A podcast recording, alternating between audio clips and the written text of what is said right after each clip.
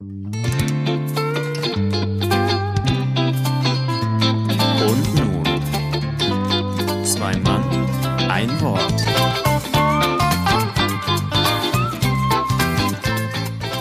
vierzigste Folge. Jeder hat ihn, den großen Plan vom Leben. Aber nur die wenigsten haben ihn sich vorher aufgeschrieben. Warum ein Taxifahrer nicht immer wissen muss, wohin es gehen soll, welchen Masterplan es für den Erfolg auf der Bühne gibt und warum das Ganze keinen Platz im Veganuary hat, erfahrt ihr in einer planmäßigen Folge vierzig von Zwei Mann, ein Wort.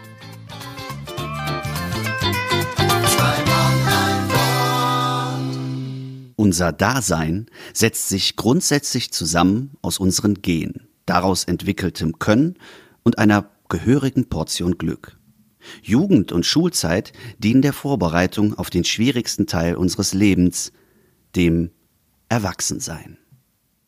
Und mit den Worten von der Oma einen wunderschönen guten Tag, Mittag, Abend, Morgen, wann immer ihr auch Folge vierzig von Zwei Mann ein Wort hört.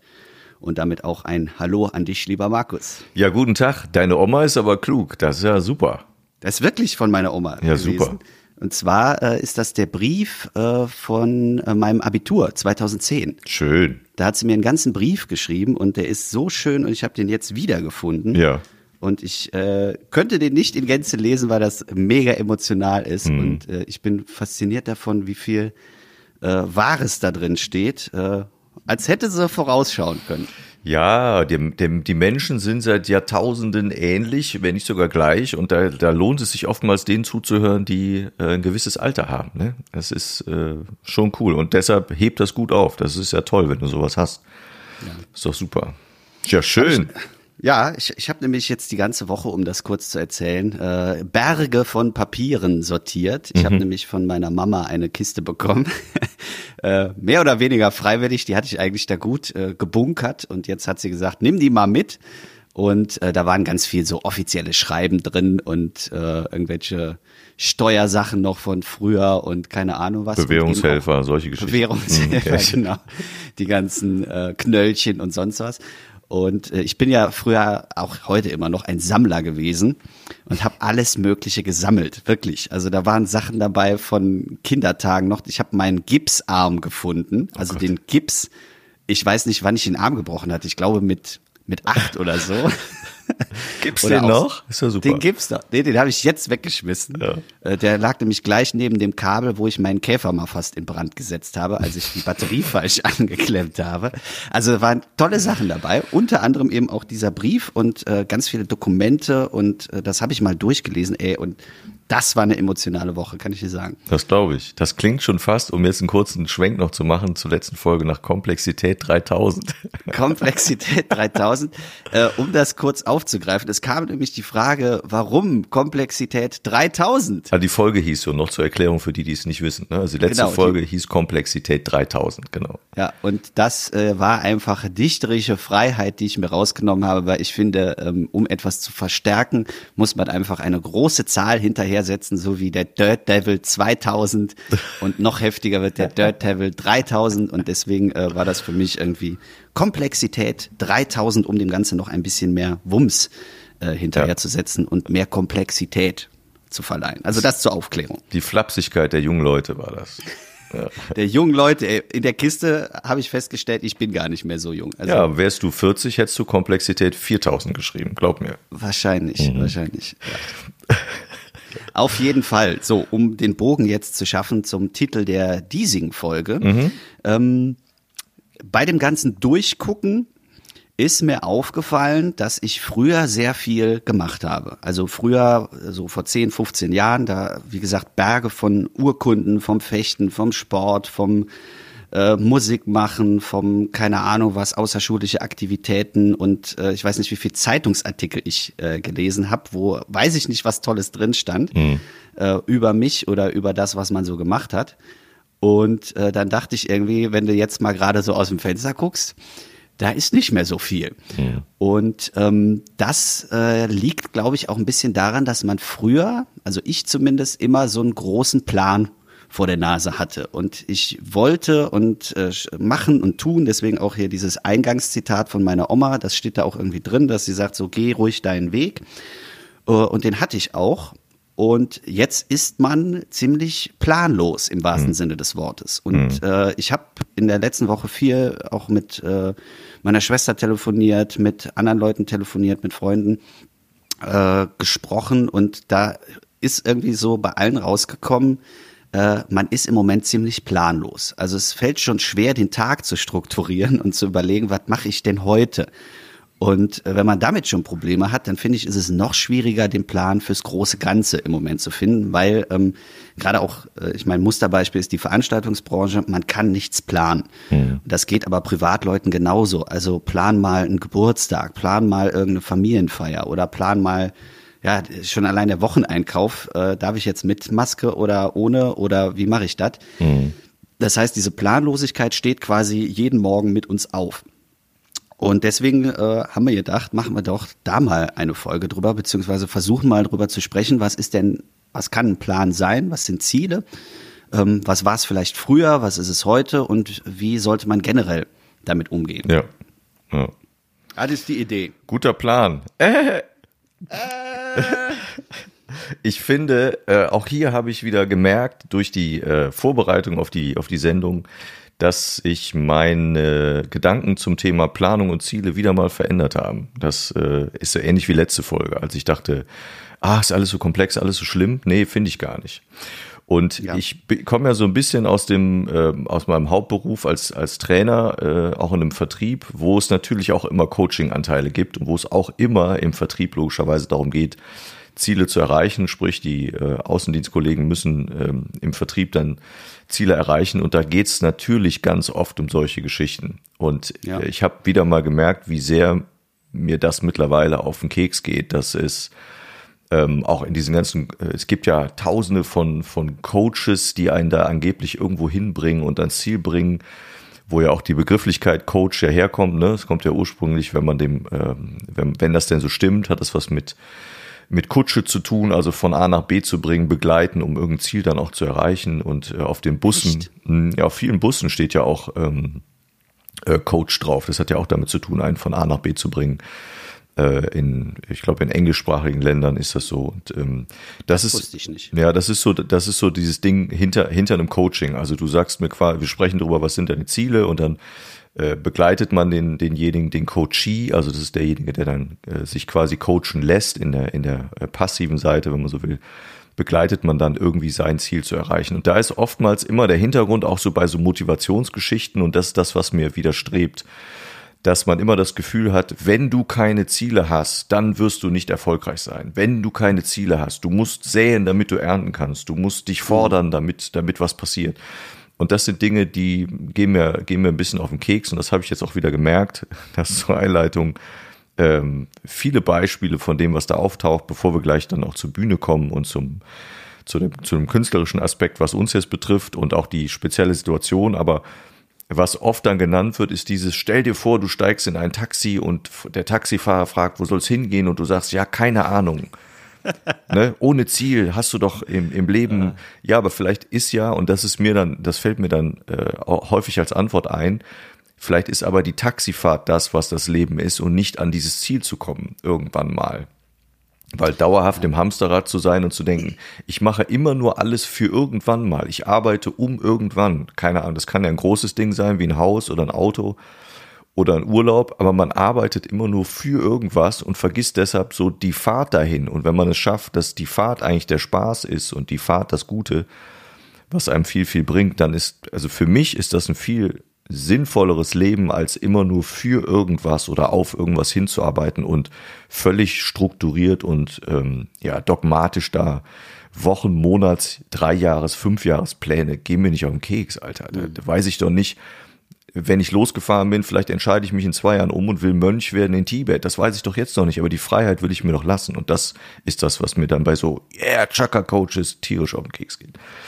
Habe ich mich schon jetzt, wieder aufgeregt, Entschuldigung. Ja, jetzt regst du dich schon wieder auf mhm. und äh, da bist du vielleicht auch gar nicht mit alleine, aber es gibt ja auch genug, die genau anders denken und sagen, ich finde das super, mhm. wenn mir jemand das sagt. Also ja, wenn klar. wir uns jetzt mal, äh, wie du schon sagst, es ploppt überall irgendwo eine Werbung auf, äh, der Coach bringt dich dahin und die, wie sagt man eigentlich zur weiblichen Form, Coach hin? Ne, Coach ist Coach. Coach, ja. Mhm. Äh, der Coach bringt dich dann da und dahin.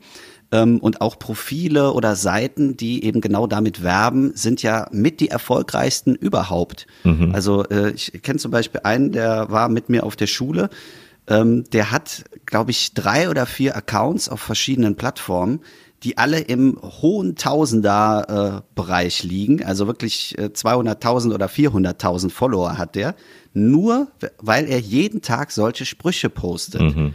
Mit äh, du musst ein Ziel haben oder wenn du ein Ziel hast, verdienst du Geld. Oder mhm. äh, ein, ein Motorrad macht dich nicht glücklich, aber ein Auto ist noch besser. Mhm. Also wirklich so total dämliche, plumpe Sprüche, wo es mhm. immer um Erfolg geht, um mach dich zu etwas Größerem, als du bist. Mhm. Jetzt ganz überspitzt formuliert. Ja, das stimmt aber. So, und der hatte einen riesen Zuspruch und das Ding funktioniert und er verdient damit richtig Geld. Mhm. Und das ist nicht nur er, sondern das sind ganz viele Menschen, die damit ihr Geld verdienen. Ich erinnere mich zum Beispiel auch an einen äh, Glückstrainer, der mal bei uns im Siechhaus aufgetreten ist.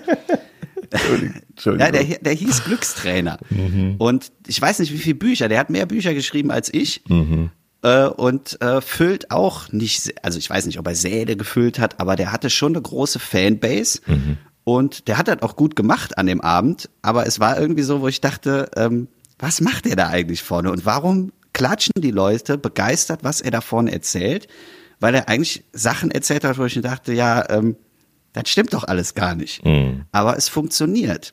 Ja. Und warum ist, also wäre jetzt meine Frage mal an dich, warum meinst du, funktioniert das auch so gut, wo man doch eigentlich, wie du jetzt sagst, man weiß das doch und vielleicht ist der Weg das Ziel und gar nicht das Ziel. Ich, mein Eindruck ist, es ist oftmals eine Ersatzreligion in der heutigen Zeit. Das hat sich ja verändert im Gegensatz zu dem, was vor sechzig, siebzig Jahren oder wann auch immer sind Leute, haben sich gemeinschaftlich gefunden, haben äh, gemeinschaftlich von mir aus eine, in der Messe gesessen oder haben, äh, haben zusammen äh, sich anders ausgetauscht und das ist heute einfach eine Art des, ähm, ja, des, des sich gegenseitig äh, empfinden oder gegenseitig unterstützen wollen. Das Problem dabei, und das ist auch, glaube ich, auch das, ich habe ja grundsätzlich nichts dagegen, wenn man wenn man als soziales Wesen zusammenfindet, vielleicht auch gemeinschaftliche Kalendersprüche abfeiert, jeden Tag, wo man sagt, ja, ist ja super, was ohnehin ja alles immer nur eine Reproduktion dessen ist, das habe ich ja zu Beginn schon gesagt, vor vielen tausend Jahren haben viele kluge Leute schon ganz tolle Sachen aufgeschrieben, mhm. die heute dann eben in, in Dutzenden und Aberdutzenden Kalendern irgendwie verarbeitet werden und die werden durch irgendwelche klugen Köpfe aufgenommen und werden einfach wieder verwertet. Und das ist auch in Ordnung, dass sie das tun. Und das finde ich auch nicht wirklich verwerflich. Was ich verwerflich finde, ist, wenn die, die Menschen, die das machen, und es sind häufig auch Männer, äh, wenn diese äh, Mega-Coaches, die auch ein, wirklich ein Schweinegeld verdienen, wenn die sich, äh, wenn, wenn die so einen, so einen Heiligenschein bekommen. Und den bekommen die aus mehreren Gründen. Den bekommen die erstmalig, weil äh, die das vor Menschen machen, die den Heiligenschein selber scheinbar auch vergeben und denen auf den Kopf setzen. Aber die äh, haben den auch selber über die Jahre sich antrainiert, weil die vor, weiß ich nicht, in einem Jahr vor zwanzig bis dreißigtausend oder noch mehr äh, Teilnehmern irgendwelche Großseminare machen, äh, wo die ja. dann sektengleich zusammenstehen und sagen, äh, fühlt mal euer mit. Ja, natürlich entsteht in so einer Veranstaltung was. Wenn ich mit fünfhundert Leuten und einer lauten Musik ähnlich in der Diskothek und im Club zusammenstehe und sage, umarmt euch, habt euch lieb und spürt eure Kraft und motiviert euch gegenseitig. Ja, natürlich gehe auch ich da raus, wenn ich es mitmache und fühle mich erstmal gut. Das hat aber nichts mit dem König da oben auf der Bühne zu tun.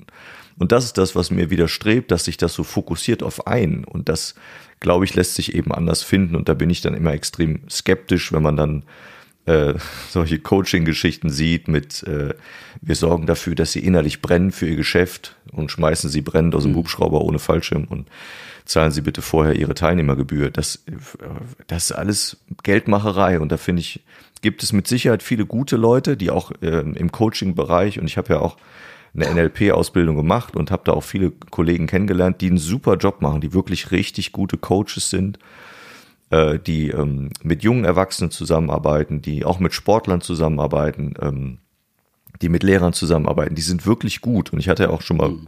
mit dir besprochen, die irgendwann auch mal äh, zu interviewen. Ich sage nicht, dass Coaches nicht sinnvoll sind und nicht gut sind, das ist gar nicht der Punkt. Aber es gibt auch echt Leute, die sich da eine, eine Krone aufsetzen, die sie definitiv nicht verdient haben und äh, sich die Taschen extremst voll machen mit ihrem sehr oberflächlichen äh, Chaka-Gequatsche und das ähm, funktioniert nicht. Und, und wenn ich das noch gerade ergänzen darf, wenn du schon, wenn du schon sowas siehst wie äh, die zehn Tipps, mit denen du alle Ziele erreichst. Also wenn ich so eine Überschrift schon lese, dann weiß ich schon, irgendwas kann doch wohl nicht stimmen.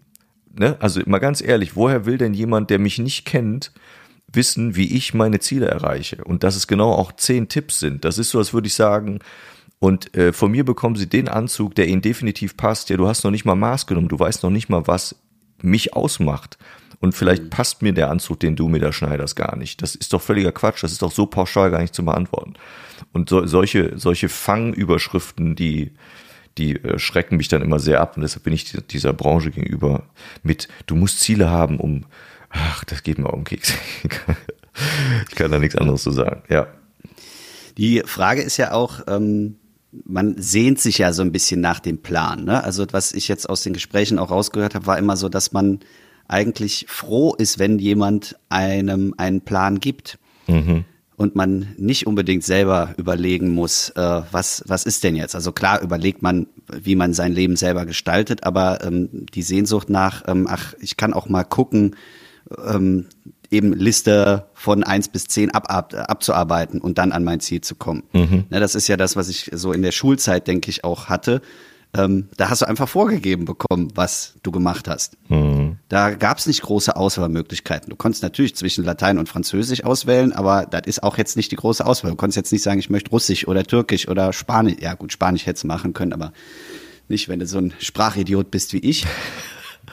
ähm, aber das war einfach ja schon irgendwo entspannter, als jetzt gesagt zu bekommen, so jetzt guck mal, was du aus deinem Leben machst, weil mhm. du eben nicht mehr, du hast jetzt tausende Möglichkeiten, wo du auswählen kannst und nicht mhm. mehr A oder B, sondern es wird einfach dir offengelegt, so mach mal. Und wenn dann jemand kommt und sagt so, äh, äh, ich gebe dir zumindest eine Einschränkung und äh, suggeriere dir, hier guck mal, das, das passt ja auf dich und wenn du so jemand bist, dann passt das auf dich. Mhm. Äh, Ich glaube, das ist schon nicht verkehrt, weil ich sage, so einen Plan zu machen erfordert schon sehr viel Gedanken. Und das ist, glaube ich, auch das, wo wir gleich mal drauf eingehen werden, was das überhaupt heißt, sich einen Plan machen zu müssen. Hm. Vielleicht ist es auch gar nicht sinnvoll, weil ich, ich bin ja eher so der planlose Mensch. Ja, aber ich glaube, das bist du gar nicht. Du bist, meinst du nicht? Nee, nur weil du was nicht verschriftest, glaube ich, dass in dir selbst da schon ein Kompass äh, unterwegs ist, der dir dein persönliches äh, Ziel oder deine Richtung zumindest vorgibt.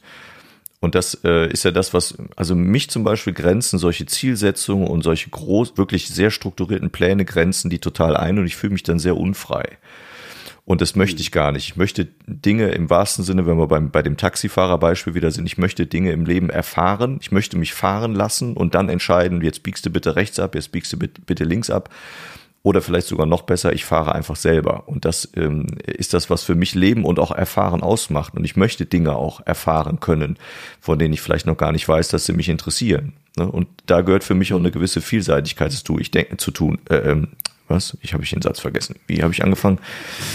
Taxifahren. Ist egal. Selber fahren. Ich glaube, die Formulierung war grammatikalisch Mist, aber ich habe jetzt auch den Anfang vergessen, deshalb korrigieren wir das jetzt einfach. Aber wäre jetzt, äh, du sagst jetzt, äh, die, die, also selber entscheiden, wie du fährst, aber trotz allem ist es nicht wichtig zu wissen, wo man hin will.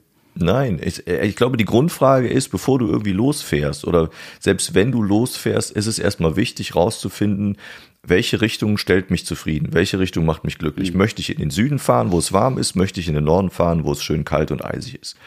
Das ist ja schon mal eine Grundrichtung, dass ich weiß ungefähr, was ich möchte. So. Und das, ja. das, natürlich kann man das dann planen, aber im, im Ersten geht es darum, äh, mit sich selbst ja quasi im Gespräch zu bleiben und das macht man ja sein Leben lang. Deshalb sage ich, wenn ich mit achtzehn sage, ich muss Ziele haben, dann verfolge ich nicht bis fünfundsechzig diese Ziele, da, weil die sich immer ändern können. Und das ist auch, finde ich, meine persönliche Freiheit, dass ich eben sage, ich mache vielleicht bis dreißig Karriere, in Anführungszeichen, ne, mit, mit einem Studium, mit, mit beruflich erfolgreich und so weiter. Und dann stelle ich fest, ich habe auf das alles keine Lust mehr. Ich möchte nichts mehr davon machen. Ich kaufe mir jetzt ein Wohnmobil und fahre irgendwie nach Finnland und dann können die mich alle mal gern haben. Das ist doch super, diese Freiheit zu haben. Und das heißt, es ist nicht alles irgendwie planbar. Ich glaube, man muss einfach mit sich selbst versuchen, immer im Abgleich zu sein und zu sagen, was möchte ich, was macht mich zufrieden, was macht mich glücklich, was macht mich nicht glücklich, das lasse ich nach Möglichkeit weg, wenn es denn möglich ist. Es gibt Dinge, die können wir nicht ändern, das ist ganz klar, aber trotzdem kann ich ja die Richtung vorgeben und dann ist doch alles gut. Mhm. Ja, das ist, also ich finde es im Moment echt schwierig, das äh, noch so zu sehen, weil es ist, äh, wenn, die, wenn wir jetzt mal das aktuelle Beispiel nehmen, ne, was wir nicht planen können, ja. Was ist denn mit den Leuten, die einen Plan hatten und sagten, wir hatten jetzt einen Fünfjahresplan? Ja. So, und dann kommt sowas wie das große C und brettert einfach voll dazwischen. Ja.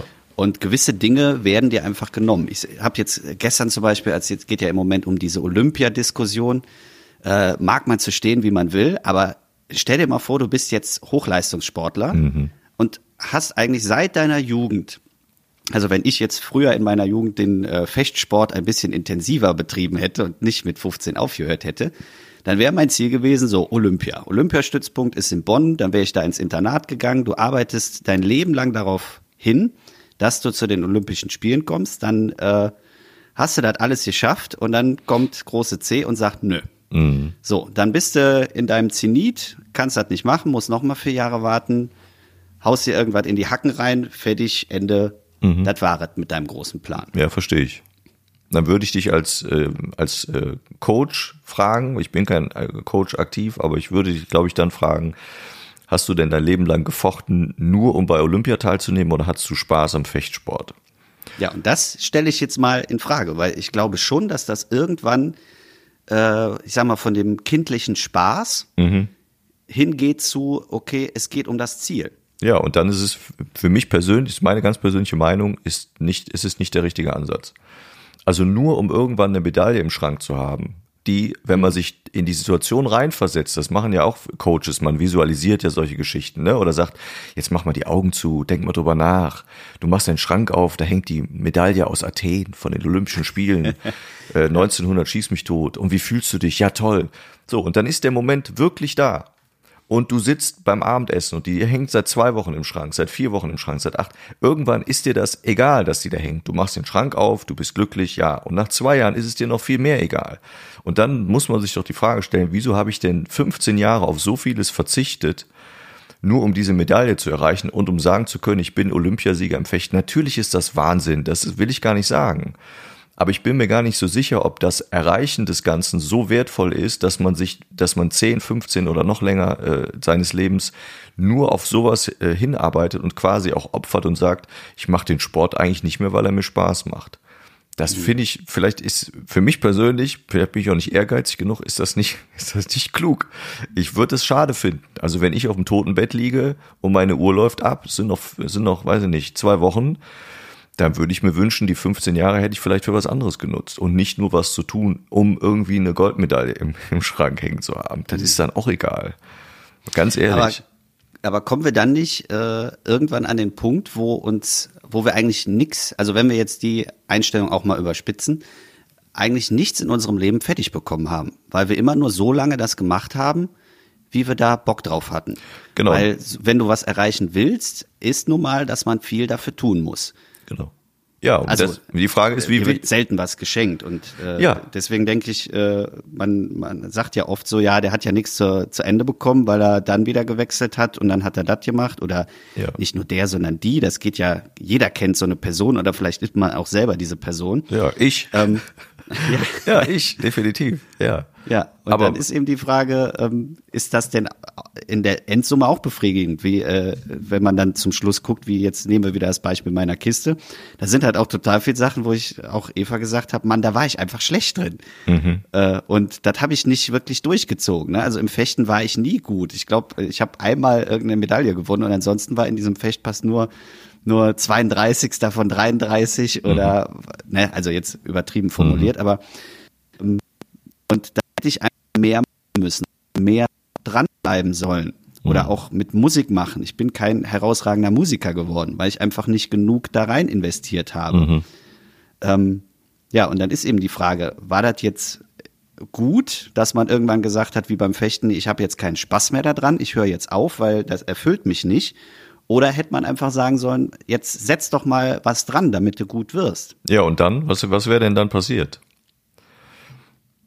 Da hätte ich jetzt zwei Medaillen. Ja, herzlichen Glückwunsch, Herr Esser. Mal ganz ehrlich, wenn, die, wenn, ja. wenn, wenn dich das befriedigt, klar, dann hast du den richtigen, hast du nicht den richtigen Weg gewählt. Aber ich bin mir mhm. sicher, dass dich das auf Dauer nicht glücklich macht. Ja. Ne, und, und das ist der, die Entscheidung muss man sich ja dann auch irgendwann, muss man ja auch für sich selber dann treffen. Ich sage ja nicht, dass meine Einstellung die richtige ist. Ich sage nur, ich für mich habe das in meinem Leben so entschieden. Mhm. Und wenn ich überlege, ich finde das wirklich sehr bewundernswert, dass Menschen, gehen wir, bleiben wir mal bei einem Musikinstrument, äh, von mir aus äh, Geige spielen und, und äh, hochvirtuos äh, in, in zum Beispiel bei den Berliner Philharmonikern oder in allen möglichen anderen Orchestern spielen können.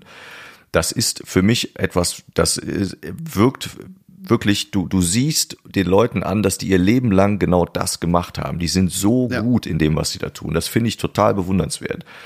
Und ich glaube auch, dass die eine ganz große Erfüllung, hoffe ich zumindest, in dem finden, was sie da tun. Ich für mich persönlich habe aber das Gefühl, es gibt so viele schöne Dinge im Leben, dass es für mich mehr gibt, als äh, zum Beispiel in einem Konzert sitzen und da, da ein Instrument zu beherrschen. Sondern wenn meine Zeit zu Ende geht, dann möchte ich viele Dinge äh, auch ausprobiert haben, weißt du? Mhm. Also ich möchte vielleicht äh, Sport gemacht haben, verschiedenste Sachen. Ich möchte vielleicht auch verschiedene Instrumente angefangen haben. Ich möchte gewisse Dinge gelernt, gelesen haben ähm, oder oder ausprobiert haben, einfach weil sie mich interessieren. Und dann ist es doch auch okay, wenn man sagt, ich war in meinem Leben in, in vielleicht in nichts richtig gut, aber ich habe trotzdem viel kennengelernt, viel erfahren im wahrsten Sinne, habe viel viel erlebt und viel gesehen und damit ist doch alles ist doch alles schön. Das macht mich glücklicher als ein sehr eintöniges Leben, was vielleicht nur aus Üben besteht, nur aus viel Reisen besteht, was auch sehr anstrengend sein kann, um dann weltweit in einem Orchester äh, mitzuspielen. Das muss aber jeder für sich selbst entscheiden. Wenn einer sagt, das ja. ist definitiv mein Ziel, ich möchte genau das, ich möchte Boxweltmeister werden und da ist für mich kommt nichts Größeres als, als das, ja, dann klar kann man darauf hinarbeiten. Dann ist es doch sinnvoll, einen Plan zu haben. Das ist völlig in Ordnung. Aber ich persönlich habe das nicht. Ja, und was man auch jetzt noch äh, nachträglich sagen sollte, es ist ja auch immer nur ein Teilbereich des Lebens. Genau. Also die wenigsten, wir sprechen ja jetzt immer von Extrembeispielen, die wenigsten sind ja so, dass sie sagen, ich setze alles darauf, äh, im Sport erfolgreich zu sein oder ich setze alles darauf, musikalisch, äh, was auch immer zu sein, sondern man kann es ja auch immer noch mal differenzieren und sagen, ich hänge mich jetzt mal in eine Sache rein, das ist was anderes als äh, fanatisch an einer Sache festzuhalten mhm. und eben auf Erfolg zu streben, ne? Also es gibt ja auch immer noch ein Privatleben, es gibt immer noch äh, Äh, sagen wir ganz kitschig, die Liebe oder was auch immer, äh, da einen noch weiter bewegt, wo man vielleicht auch äh, sagt, äh, das ist mein Hauptaugenmerk und das andere verfolge ich. Das ist eine intensive Sache und da stecke ich viel rein, aber es ist eben nicht dieses alles oder nichts. Mm, ja, ja. Das sollte man vielleicht auch noch sagen. Genau, und vielleicht ist auch das, was mir, was mir so mit dem Älterwerden, deshalb auch bei, bei diesen äh, Coaching-Geschichten von, von den Leuten, die da echt viel Geld mit verdienen, wobei das auch nicht heißt, dass jeder, der damit Geld verdient und viel Geld verdient, ist gleichzeitig schlecht, das meine ich auch nicht, aber es gibt eben auch schwarze Schafe, dass die mir erzählen wollen, was mich glücklich macht und das ist, glaube ich, so mein Widerspruch und das das, was wo, wo ich so den Stachel ausfahre und sage, nee, das kannst du mir nicht erzählen, du kannst mir vielleicht einen, einen Gedankenanschluss geben, aber ich kann nicht in ein Seminar bei dir kommen oder in Coaching bei dir kommen und dann gehe ich raus und, und, und weiß genau, was ich will im Leben und du bist, bist derjenige, der mir mein Leben äh, gezeigt hat. Nee, das funktioniert so nicht. Ich glaube, das muss man mit sich selber machen. Und da ist der ja. Punkt, möchte ich fremdgesteuert bleiben oder möchte ich äh, das nicht, möchte ich mich selber steuern können, im Großteil. Ja. Äh, sollen wir mal zur Bühne kommen? Ja, würde ich sagen. Ich finde, das ist eine gute Überleitung, dieses äh, möchte ich fremdgesteuert sein oder möchte ich es lieber, lieber selber machen und auch so ein bisschen, was wir gerade noch hatten, dieses äh, äh, was was ist denn überhaupt, wo will ich hin? Mhm. Ist der Erfolg das Ganze oder ist das äh, Bühnenleben an sich das, wo ich hin will? Mhm. Ähm, weil die Frage muss man sich einfach stellen, die haben wir uns auch schon ein paar Mal hier im Podcast gestellt, aber sie ist einfach immer noch nicht geklärt. Ähm, Das ist eben die große Frage mit, mit der Kunst. Warum das Ganze und äh, wie strukturiert man das, damit man trotz allem, egal wie es läuft, irgendwo einen Fahrplan hat. Hm. Ähm, wir kommen aus unterschiedlichen Genres. Äh, für mich wäre jetzt mal interessant, weil ich das auch nicht so ganz durchblickt habe bisher bei dir. Ähm, wie strukturieren wir denn unsere Karriere? Hm. Ist das auch unterschiedlich, genrebedingt oder ist es vielleicht doch äh, ganz ähnlich? Hm. Ach, schwierig. Ich glaube, zu Beginn war, also ich kann ja nur überlegen, als ich angefangen habe, hatte ich, ähm, was so die Geschichte und das Ganze drumherum angeht, hatte ich schon einen Plan und habe da auch überlegt, was ist, wenn, wenn das äh, ein bisschen bekannter wird und ich auch vielleicht in, in ganz Deutschland auftreten kann mit dem ganzen Krempel, was ist dann entscheidend? Also es fängt bei solchen Dingen an wie, brauche ich eine Homepage? wie nennt man das Ganze, die Figur bekommt einen Namen, wo ist es sinnvoll, darauf zu achten. Beispielsweise die Figur sollte einen Namen haben, der, der hängen bleibt im Sinne von, der ist einfach auszusprechen, das ist kein Zungenbrecher, weil du anmoderiert wirst, die Leute müssen, wenn sie das nur hören, müssen sie den Namen auch schreiben können, ohne dass sie äh, glauben, äh, der wäre jetzt richtig oder falsch geschrieben. Also es muss eine Einfachheit mhm. da sein. Es muss einen Wiedererkennungswert haben durch die Jacke und so weiter und so fort. Und das sind natürlich Planung und Grundgedanken, die man dann hat, die ich ähm, zu Beginn sehr entscheidend finde. Und ähm, alles andere muss man dann auch erstmal, da sind wir wieder beim Thema erfahren, du musst dann auch erstmal den ersten Gang einlegen und musst los und musst deine ersten Erfahrungen machen und dann, glaube ich, muss man nachjustieren. Die Richtung ist natürlich klar. In erster Linie habe ich damit begonnen, um den Spaß, den ich daran habe, auf die Bühne zu gehen, weiter zu erleben. Und ähm, das ist dann so irgendwann auf der Kippe gewesen zu, macht man das jetzt hauptberuflich oder nicht? Es hat natürlich die das letzte Jahr ohnehin erstmal eine Pause eingelegt und äh, ja. ich bin aber trotzdem immer noch in dem Modus, dass ich mir nicht sicher bin, ob ich das hauptberuflich machen möchte irgendwann oder nicht. Es kommt ein bisschen darauf an. Es kommt darauf an, welche welche mh, welche Welle man auslösen kann oder auch nicht. Also wenn das wenn das sehr klein bleibt, dann würde ich es vermutlich nicht machen. Wenn das irgendwann mal einen Schub bekommt durch eine gewisse ähm, Möglichkeit und Situation irgendwo auf, aufzutreten und vielleicht auch bekannter zu werden, dann werde ich das mit Sicherheit durchdenken, aber da ist so, so viel durchgeplant ist da nicht. Natürlich Solo-Termine, da sowas plant man und dann muss man einfach gucken, was passiert und vielleicht hört man dann noch auf nach zwei Jahren, das kann auch passieren, also in zwei Jahren, das weiß ich nicht. Mhm. Ja. Ja. Und das ist eine schöne Freiheit, ich glaube, dass das auch auf diesem Kreativgedanken und auf dem künstlerischen Gedanken sehr gut ist, wenn man diese Freiheit sich beibehalten kann und sagt, ich bin nicht finanziell in einer gewissen Abhängigkeit, ich habe noch meinen Hauptberuf nebenher, bin quasi unabhängig, wenn ich Auftritte habe, ist toll, wenn nicht, ist auch nicht schlimm, macht finanziell für mich äh, kein, kein Drama aus und, und das ja. ist eine schöne, eine schöne Freiheit. Ja. Wie ist es denn bei dir andersrum? Wie, wie fest ist denn deine Planung? Gibt's, gibt's, also ich frage mal andersrum, gab es vor Corona eine feste Planung? Und wie sieht's jetzt aus? Ja, äh, da kommen wir wieder zur Kiste zurück. Ähm, das hat's mir jetzt eigentlich wieder deutlich gemacht, weil da auch so, ähm, da waren tatsächlich Texte drin, äh, also die ersten Texte, die ich geschrieben habe. Äh, angefangen wirklich in, in der Grundschule und äh, auch immer mit Bildern und äh, dann haben wir ja später diese Usewendig-Gruppe gehabt und ähm, das war schon irgendwo immer ein Ziel. Ähm, hört sich jetzt sehr selbstverliebt an, aber irgendwie äh, im Rampenlicht zu stehen oder mhm. bekannt zu werden. Äh, und das hat sich später auch so fortgesetzt. Ich habe immer gerne vorne gestanden, äh, Aufmerksamkeit bekommen. Ähm, und das war auch nach der Schule, war es so, dass ich das auch wollte. Ich wollte, ich hatte ganz große Idole und äh, vielleicht war das auch so ein Bild, was man noch so hatte.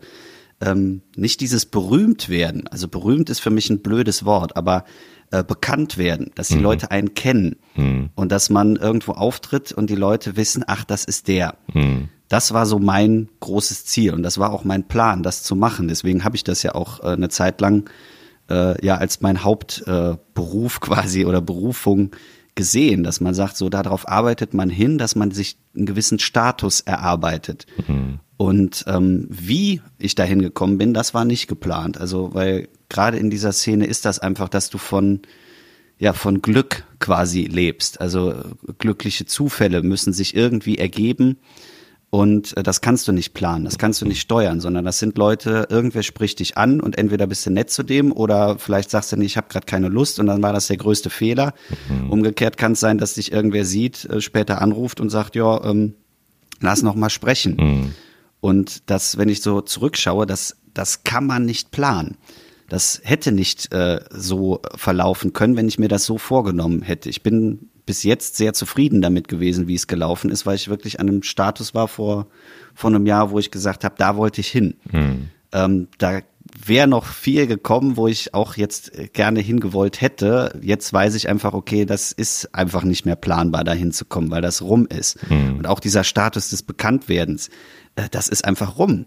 Mhm. Das, das schafft man nicht mehr, was auch die äußeren Gegebenheiten äh, sind, weil ähm, jeder Depp kann berühmt oder bekannt werden durch irgendein Scheißformat. Er muss nichts können, wenn wir mal uns ins Trash-T V äh, umschauen oder auch was Lars sagte mit dem Dschungelcamp, ähm, wer jetzt im Dschungelcamp drin ist, äh, der muss nichts geleistet haben. Mhm. Also die, und die Leute sind bekannt oder die sind berühmt, in Anführungszeichen. Nicht so, wie das früher mal war, aber da kommt auch niemand mehr hin, weil es einfach eine Masse gibt. Mhm. Äh, deswegen kann das kein Ziel mehr sein für mich. Also ich, haben wir auch schon mal drüber gesprochen, ob man das möchte, nur um bekannt zu werden. Nein, das ist kein Ziel mehr.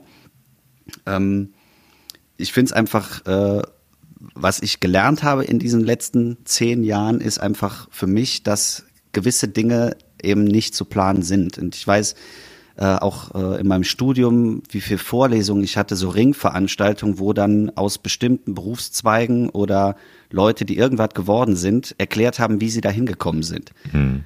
Und ich saß dann da immer und dachte mir jedes Mal, ja, schön, dass du das geschafft hast, aber du kannst uns das erzählen, das wird niemand von den dreihundert Zuhörenden schaffen, mhm.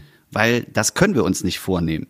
Also das können wir uns vornehmen, aber den Weg, den du gegangen bist, können wir nicht gehen, weil es das nicht mehr gibt. Also mhm. warum soll ich das dann als mein Ziel setzen, den Weg zu gehen oder mir das anzuhören? Also anhören kann man machen, aber ähm, das kann höchstens Inspiration sein, um einen anderen Weg zu gehen, mhm.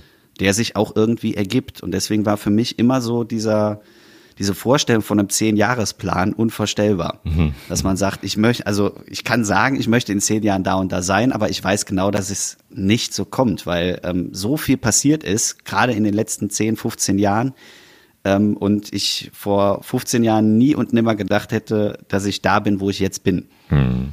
Und deswegen hat sich das für mich irgendwo auch so erledigt, irgendein einen Plan mehr aufzustellen oder zu überlegen, so äh, was was machst du, und äh, Corona hat dann noch sein Übriges getan, dass das quasi noch noch weiter entfernt ist für mich, diese mhm.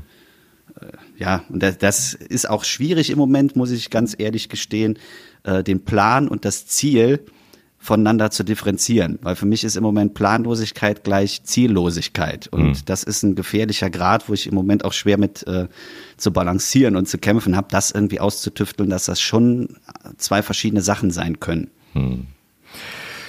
Ja, ich würde spontan äh, darauf antworten, das tue ich jetzt auch, ich denke, eine Hilfe dabei ist immer, sich möglichst äh, unabhängig zu machen von, von den äußeren ähm, Einflüssen, die man dann braucht, also das Ziel zu sagen, man ist in gewisser Form bekannt oder auch berühmt, ähm, da braucht man nur in, in die äh, Historie zu schauen und zu überlegen, welche Menschen waren sehr bekannt und sehr berühmt, sind es immer ja. noch, und du wirst wahrscheinlich von, wenn du sie persönlich und unter vier Augen fragen könntest, äh, auch viele, die schon verstorben sind, werden dir vermutlich alle sagen, es ist nicht so, wie man sich das vorstellt.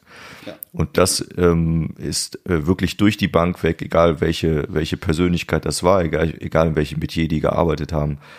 Äh, das war bei allen scheinbar ähnlich. Und das heißt, auch wenn man, wenn wir das nicht erleben werden und auch nicht äh, erlebt haben und die Erfahrung nicht gemacht haben, kann man sich recht sicher sein, dass das scheinbar nicht erstrebenswert ist. Und warum lernt man nicht daraus und sagt, okay, wenn es passiert, dann ist es eben so, da muss man damit umgehen, dann wird es auch positive Nebeneffekte haben, klar, aber irgendwann ist es dann auch nicht mehr positiv. Das ist genauso wie mit viel Geld verdienen, und ähm, Menschen, die viel Kohle verdient haben, sind definitiv nicht glücklicher als Menschen, die äh, nicht so viel Geld verdient haben. Natürlich, das ist wieder eine neue Diskussion, wie viel Geld macht einen glücklich, ab wann nicht mehr, und grundlegend Kohle zu haben und auch zu sagen, ich kann jetzt in in in in Laden gehen und muss nicht darauf achten, ob der Käse fünfzig äh, Pfennig mehr oder äh, Cent für Pfennig. Pfennig. fünfzig. Ich hätte gern für fünf Groschen ein Stück Käse. Machen Sie mir mal fünf von den Zungen da bitte für zehn Cent, für zehn Pfennig. Ne, also dass man da nicht drauf gucken muss, das ist natürlich ein totaler Luxus, und das das ist das ist auch gut so, klar, das ist äh, natürlich in gewisser Form erstrebenswert und ein schönes Gefühl. Aber irgendwann ist es das eben auch nicht mehr.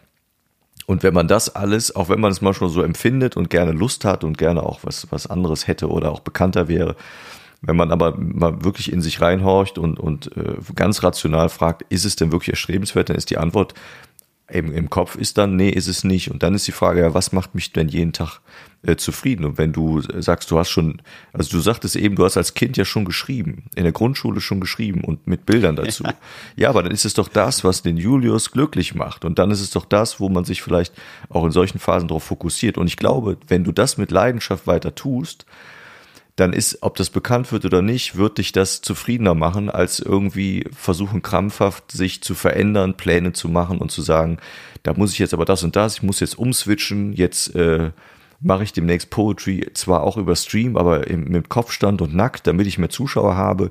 Mhm. Das wird dich nicht zufrieden machen. Und deshalb ist es, glaube ich, entscheidend zu sagen, was ist denn das, was mich persönlich und in dem Fall dich als Julius zufrieden macht. Und wenn du sagst, es war schon immer auch Musik, auch wenn ich die Instrumente dann jetzt nicht weiterverfolgt habe. Ja, dann fang Neues an. Aber du hast doch Spaß am Musik machen oder hol ein altes Instrument wieder raus.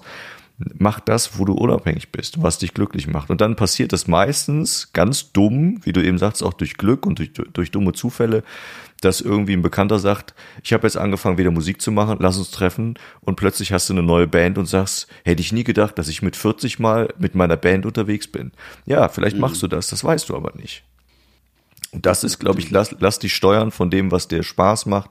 Das geht nicht immer, das ist auch ganz klar. Es geht jetzt nicht darum, so als Hedonist durch die Welt zu gehen und zu sagen, ich mache nur noch, wo ich Bock drauf habe. Das ist natürlich Blödsinn. Also natürlich muss ich meine Steuererklärung machen. Natürlich muss ich darauf achten, mich beim Autofahren anzuschneiden. Das meine ich damit nicht. Aber es gibt doch auch ein gesundes Gucken auf sich und zu sagen, aber was macht mich zufrieden im Leben? Und gerade in solchen Phasen wie jetzt, das letzte Jahr, zeigt uns das doch sehr deutlich. Und das muss jeder, und deshalb bin ich so gegen diese äh, Allerwelt-Coaches, die sagen, ich habe das, ich habe die Glücksformel. Nee, die hast du nicht. Und die wirst du bei mir vielleicht zufällig finden, aber bei dem anderen eben wiederum nicht. Und da bin ich selbst für verantwortlich, mit mir ins, ins äh, Gebet zu gehen und zu sagen, was macht mich happy? Und wenn ich Priester werden will, dann werde ich Priester. Das ist auch in Ordnung. Das macht mich vielleicht mhm. glücklich. So be it, das meine ich damit. Weißt du?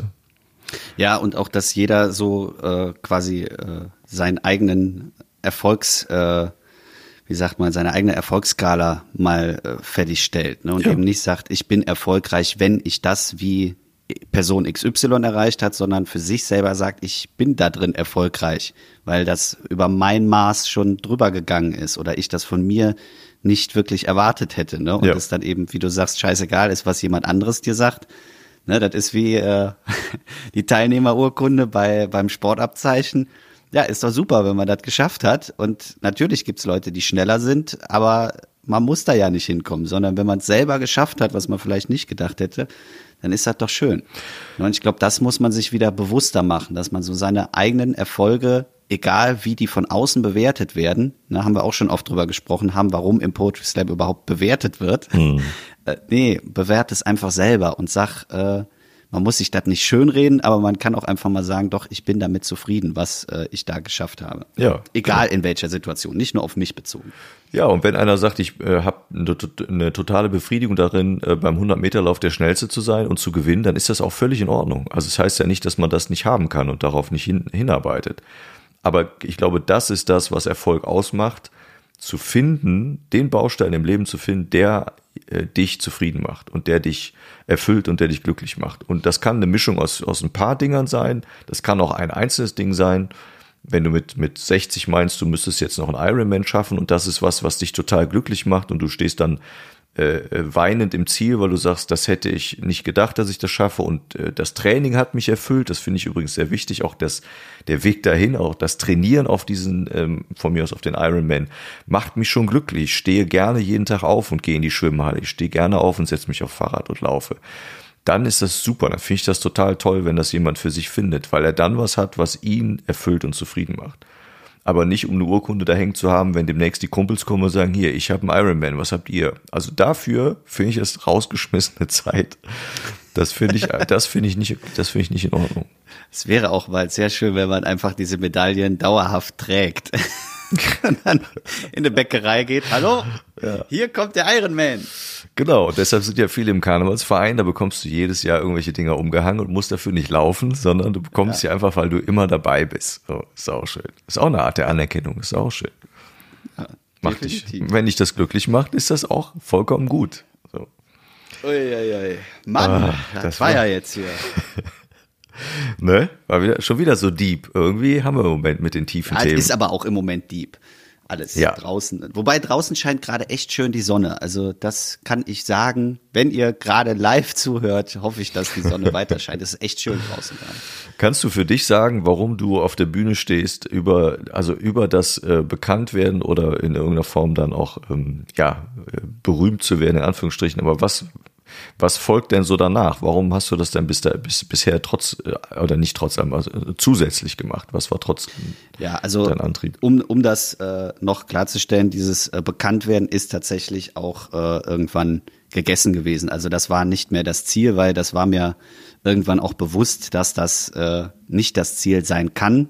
Äh, nicht nur, weil es nicht möglich ist, sondern weil es einfach auch, wie du sagst, der falsche Weg ist, daran zu gehen und zu sagen, ich muss das jetzt oder ich muss das als Ziel haben. Also das äh, hat sich irgendwann schon erledigt und für mich war immer, was ich auch gesagt habe, äh, der Bock, einfach auf die Bühne zu gehen und Leute zu unterhalten, anderen was, äh, was man selber kann, zu geben. Ne? Wie, ich habe immer gerne geschrieben und das vorgetragen. Also es geht nicht um das Schreiben und in die Schublade legen, sondern ähm, ich muss das einfach vorlesen. Das war jetzt auch, als ich diese Kiste ausgepackt habe, habe ich Eva direkt diese ganzen Sachen vorgelesen.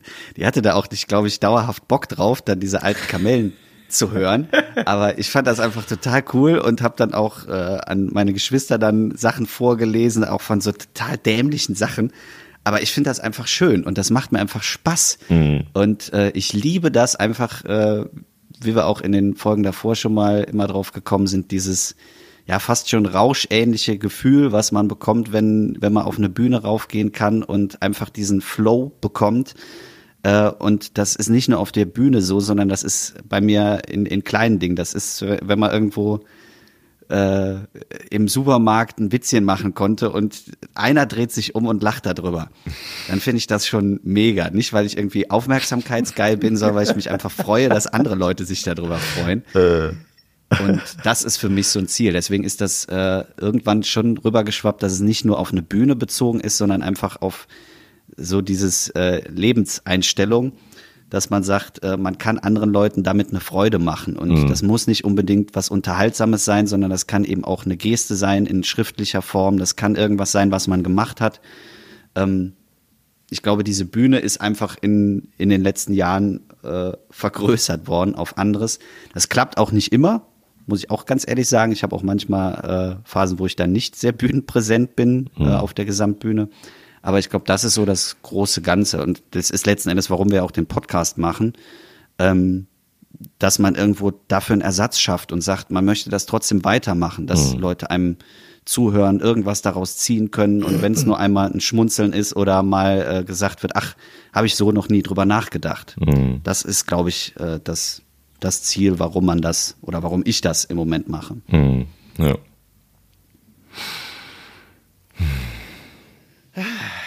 So, und Shit. Um jetzt die Brücke aus dem tiefen Loch zu kriegen, aus dem Emotional, äh, warum macht man das noch? Ich hätte noch eine Kategorie, die ich gerne machen möchte. Ja, dann hau raus. Ja, geht das jetzt so ja, krass den Umschwung? Ja, klar. Wie kriegt man einen Umschwung am besten hin? Im Karneval mit einem Tusch. Wir machen das mit einem wunderbaren Jingle, denn jetzt kommen wir zum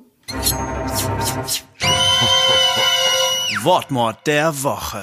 Traumhaft, dieser wunderbare Jingle. Oder? Den, äh, den Wenzel da. Also, also ich bin begeistert. Wie das, das wertet irgendwie. Entschuldigung, habe ich direkt einen Frosch im Hals. Ich bin ergriffen, merkst du. Ne? Es wertet so eine Sendung auch wieder schön auf. Ja, schön. Ja, es werden noch viele weitere Jingles folgen. Äh, wir freuen uns schon drauf. Ja, auf jeden Fall, äh, um den Schwenk zu kriegen, äh, warum macht man das? Äh, ich möchte nämlich äh, mit dem Wortmord der Woche äh, nicht jede Woche, aber immer mal zwischendurch auf Wörter aufmerksam machen, die äh, die nicht dahin gehören, wo sie jetzt gerade sind und mhm. die ich, wo ich schlimm finde, dass man dieses Wort ermordet hat. Und für mich ist das in dieser Woche ein Wort, wo ich echt Probleme habe, es auszusprechen. Und zwar äh, hast du vielleicht von gehört oder der ein oder andere oder die oder ein oder andere äh, Veganuary. Nee. Vegan, mhm. also von vegan und Ary von Januar, also January, Veganuary. Ah, okay. Ein Schon für das Wortspiel ist es schon eigentlich ermordet. Also, du bist echt ein Sprachmonster, merke ich. Das ist wirklich dein Ding. Ich find's, nee, grausam. Veganuary ist im Moment in vielerlei Munde im wahrsten Sinne des Wortes. Wird sehr viel damit geworben, dass im Januar ähm, durch vegane Ernährung äh, der ähm, Fußabdruck, der klimatische, äh, klimatechnische Fußabdruck äh, verkleinert werden soll und man ein bisschen bewusster darauf achten sollte. Mhm. Finde ich eine schöne Sache, kann man machen, unabhängig von diesem dämlichen Wortspiel. Mhm. Äh, aber was es für mich zum Wortmord der Woche macht, ist, wer es benutzt. Und zwar ist das der Großkonzern Nestle. Ah, die magst so. du, genau wie ich. Und Nestle wirbt einfach mit dem Veganuary und sagt, dass sie das so total toll finden und unterstützen. Mm. Äh, und man doch äh, wirklich mal gucken sollte, was es für tolle Vegan-Produkte von Nestle gibt. Und ich mir denke, ihr Ärsche, ihr Arschlöcher, mir fällt kein anderes Wort dafür ein. Das ist der größte Verbrecherhaufen, nee, nicht der größte, aber einer der größten, ja, wenn es um Ernährung geht. Äh, wenn man überlegt, was Nestle alles für Konzerne miteinander verbindet und äh, die brauchen überhaupt nichts mit veganer Ernährung. In ihrer Produktpalette sind, glaube ich, null Komma eins Prozent erstmal vegan und der Rest ist einfach, äh, wenn man weiß, was die für einen Fußabdruck hinterlassen, mhm, und äh, dann noch so tolle Zitate sagen, ja, es sind ja gar nicht, unsere Produkte sind ja gar nicht dafür verantwortlich, sondern das ist ja die Landwirtschaft. Mhm. Ja, woraus bestehen denn eure Produkte? Ja. Mal abgesehen von Sojafeldern und wenn man weiß, was die an, an Wasserraub betreiben in anderen Ländern, wo wirklich Wassernot ist und was an Palmöl bei denen in den Produkten drin ist, dann finde ich es lächerlich, wenn die sich mit so einer Bewegung äh, brüsten und schmücken und sagen, wir tun jetzt was und wir investieren, weiß ich nicht wie viel, zweihundert Milliarden wollen sie jetzt in den nächsten Jahren investieren. Auch wieder sehr interessant, bis zweitausendfünfzig. Hm. Äh, Autoindustrie möchte das bis zweitausenddreißig. Hm. Also nur mal so zum Vergleich, was sie wollen. Auch da ist wieder die große Frage nach dem Plan. Ich kann natürlich ankündigen, in dreißig Jahren haben wir das alles geschafft. In dreißig Jahren passiert noch so viel. Da ist eh schon alles rotzen zu Ende. Äh, und deswegen mit diesem Wortmord, Veganuary, macht euren veganen Monat, aber nicht im Januar, sondern äh, vielleicht mal übers ganze Jahr verteilt, dreißig Tage, das wird auch schon eine Menge bringen und äh, nicht auf so Konzerne bitte achten, sondern guckt mal, was links und rechts auf den Feldern wächst und wo man das vernünftig äh, vegan sich ernähren kann. Ja, das zum Thema. Ja, ich muss übrigens nachher noch, muss ich mich noch auf die Waage stellen, ich muss mich mal wiegen gehen. Ah, äh, äh, ist egal, der war schlecht. Hat auch bei dir jetzt ein bisschen gedauert. Wiege, ja, ja, ja. Hm. Ich, war jetzt ich wiege mich nur im Januar, deshalb heißt jetzt Vegan. Bei Veganuary. Ja. Hm. Ja. Und jetzt nicht, dass ihr meint, ich wäre jetzt so ein Fanatiker mit vegan. Die, die hier fleißig zuhören, wissen das. Ich habe zum Beispiel gestern vegane Mayo auf mein Lachsbrötchen geschmiert. Ja, also von daher. Ich dachte, du ich sagst jetzt, ich habe gestern eine halbe Sau auf Toast gegessen. Irgendwie sowas. Nee, aber ich, also ich finde einfach, die, die Idee ist, äh, egal, sprechen wir irgendwann anders mal drüber. Ja, aber das ist ein Begriff, den ich auch nicht kannte, genau wie letztens Hüge auch nicht. Und ähm, ja, auch der, äh, wenn er von Nestle kommt, eh mal skeptisch zu betrachten. Und da gibt es ja immer eine ganz gute Möglichkeit, einfach nicht kaufen. Ne? Also Nestle-Produkte sieht man ja auch. Da kann man ja mal hingucken, wenn man was in den Einkaufswagen stellt und lässt man es einfach weg. Ja. Die machen ja viel, viel mehr, als man glaubt. Und das lässt sich ja heute recht easy rausfinden. Du musst ja draufstehen. Ja. Ich habe noch Grüße diese Woche. Bitte. Und die Grüße habe ich spontan äh, geändert. Ich hatte eigentlich einen anderen Gruß, vielleicht mache ich den irgendwann mal. Aber die Grüße diese Woche gehen, und das äh, fiel mir eben äh, auch äh, in unserem Vorgespräch, wir haben ja wie immer unser Vorgespräch, und haben uns darüber unterhalten, dass wir äh, ja den ein oder anderen, die eine andere neue Zuhörerin, den neuen, einen, einen neuen Zuhörer haben. Und ich grüße mal ganz ausdrücklich alle die, die in den letzten vier bis acht Wochen zu uns gestoßen sind und die auch dabei geblieben sind und die vielleicht sogar bei Folge eins angefangen haben mittlerweile oder rückwärts hören zu Folge eins, wie auch immer. Das ist schön, dass ihr, dass sie da sind, und äh, deshalb gehen die Grüße diese Woche an diese Menschen. Und für diese neuen Menschen auch wieder unsere Adresse, wo ihr uns jederzeit äh, Feedback, Kritik, äh, Anregung, was auch immer ihr loswerden wollt oder vielleicht mal hören wollt, äh, hinschreiben könnt. Das ja. ist nämlich folgende Adresse. Geht übrigens auch nur im Mailuary, also nächsten Monat ist das nicht mehr möglich. Äh, äh. äh, zweimal, nee, Z M E W, zweimal ein Wort, abgekürzt Z M E W Podcast at gmail Punkt com. Z M E W Podcast at gmail Punkt com, und das kommt sofort bei uns an oder kommentiert einfach gerne unter der Folge. äh, lasst ein Like da, klickt auf die Glocke, damit ihr keine Folge verpasst. Und so ein Quatsch, wollte ich nie sagen, habe ich jetzt doch gemacht. Aber wir haben gar keine Glocke, Gott sei Dank. Bei uns äh, kann man uns abonnieren, weiß gar nicht. Ich habe keine Ahnung. Ist auch egal. Auch ist bestimmt, egal. Aber ist egal. Jede Woche Samstagmorgen acht Uhr sind wir da. Immer, immer, jede Woche. Ja. Ist doch eigentlich was ganz auch easy. Jede Woche da ist, ist die Verabschiedung, ja, die ich jetzt noch raushauen werde. Und dann kommt zum Schluss noch ein kurzes Ausgangszitat von meiner Oma, weil ich finde, ich, wie gesagt, ich kann den ganzen Brief nicht vorlesen, aber ich finde, das passt so zum Ausklang und deswegen erst die Verabschiedung und dann das Zitat und dann ist es auch gut. Ich mach das jetzt schnell. In diesem Sinne, bis im Sommer.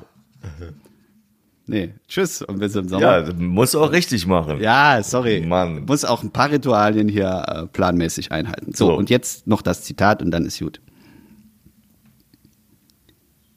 Wichtig ist zu lernen, alles in unserem Umfeld wahrzunehmen, zu wollen und zu können. Angenehmes wie auch Unangenehmes. Erst daraus können wir unser Dasein nach und nach aufbauen und gestalten.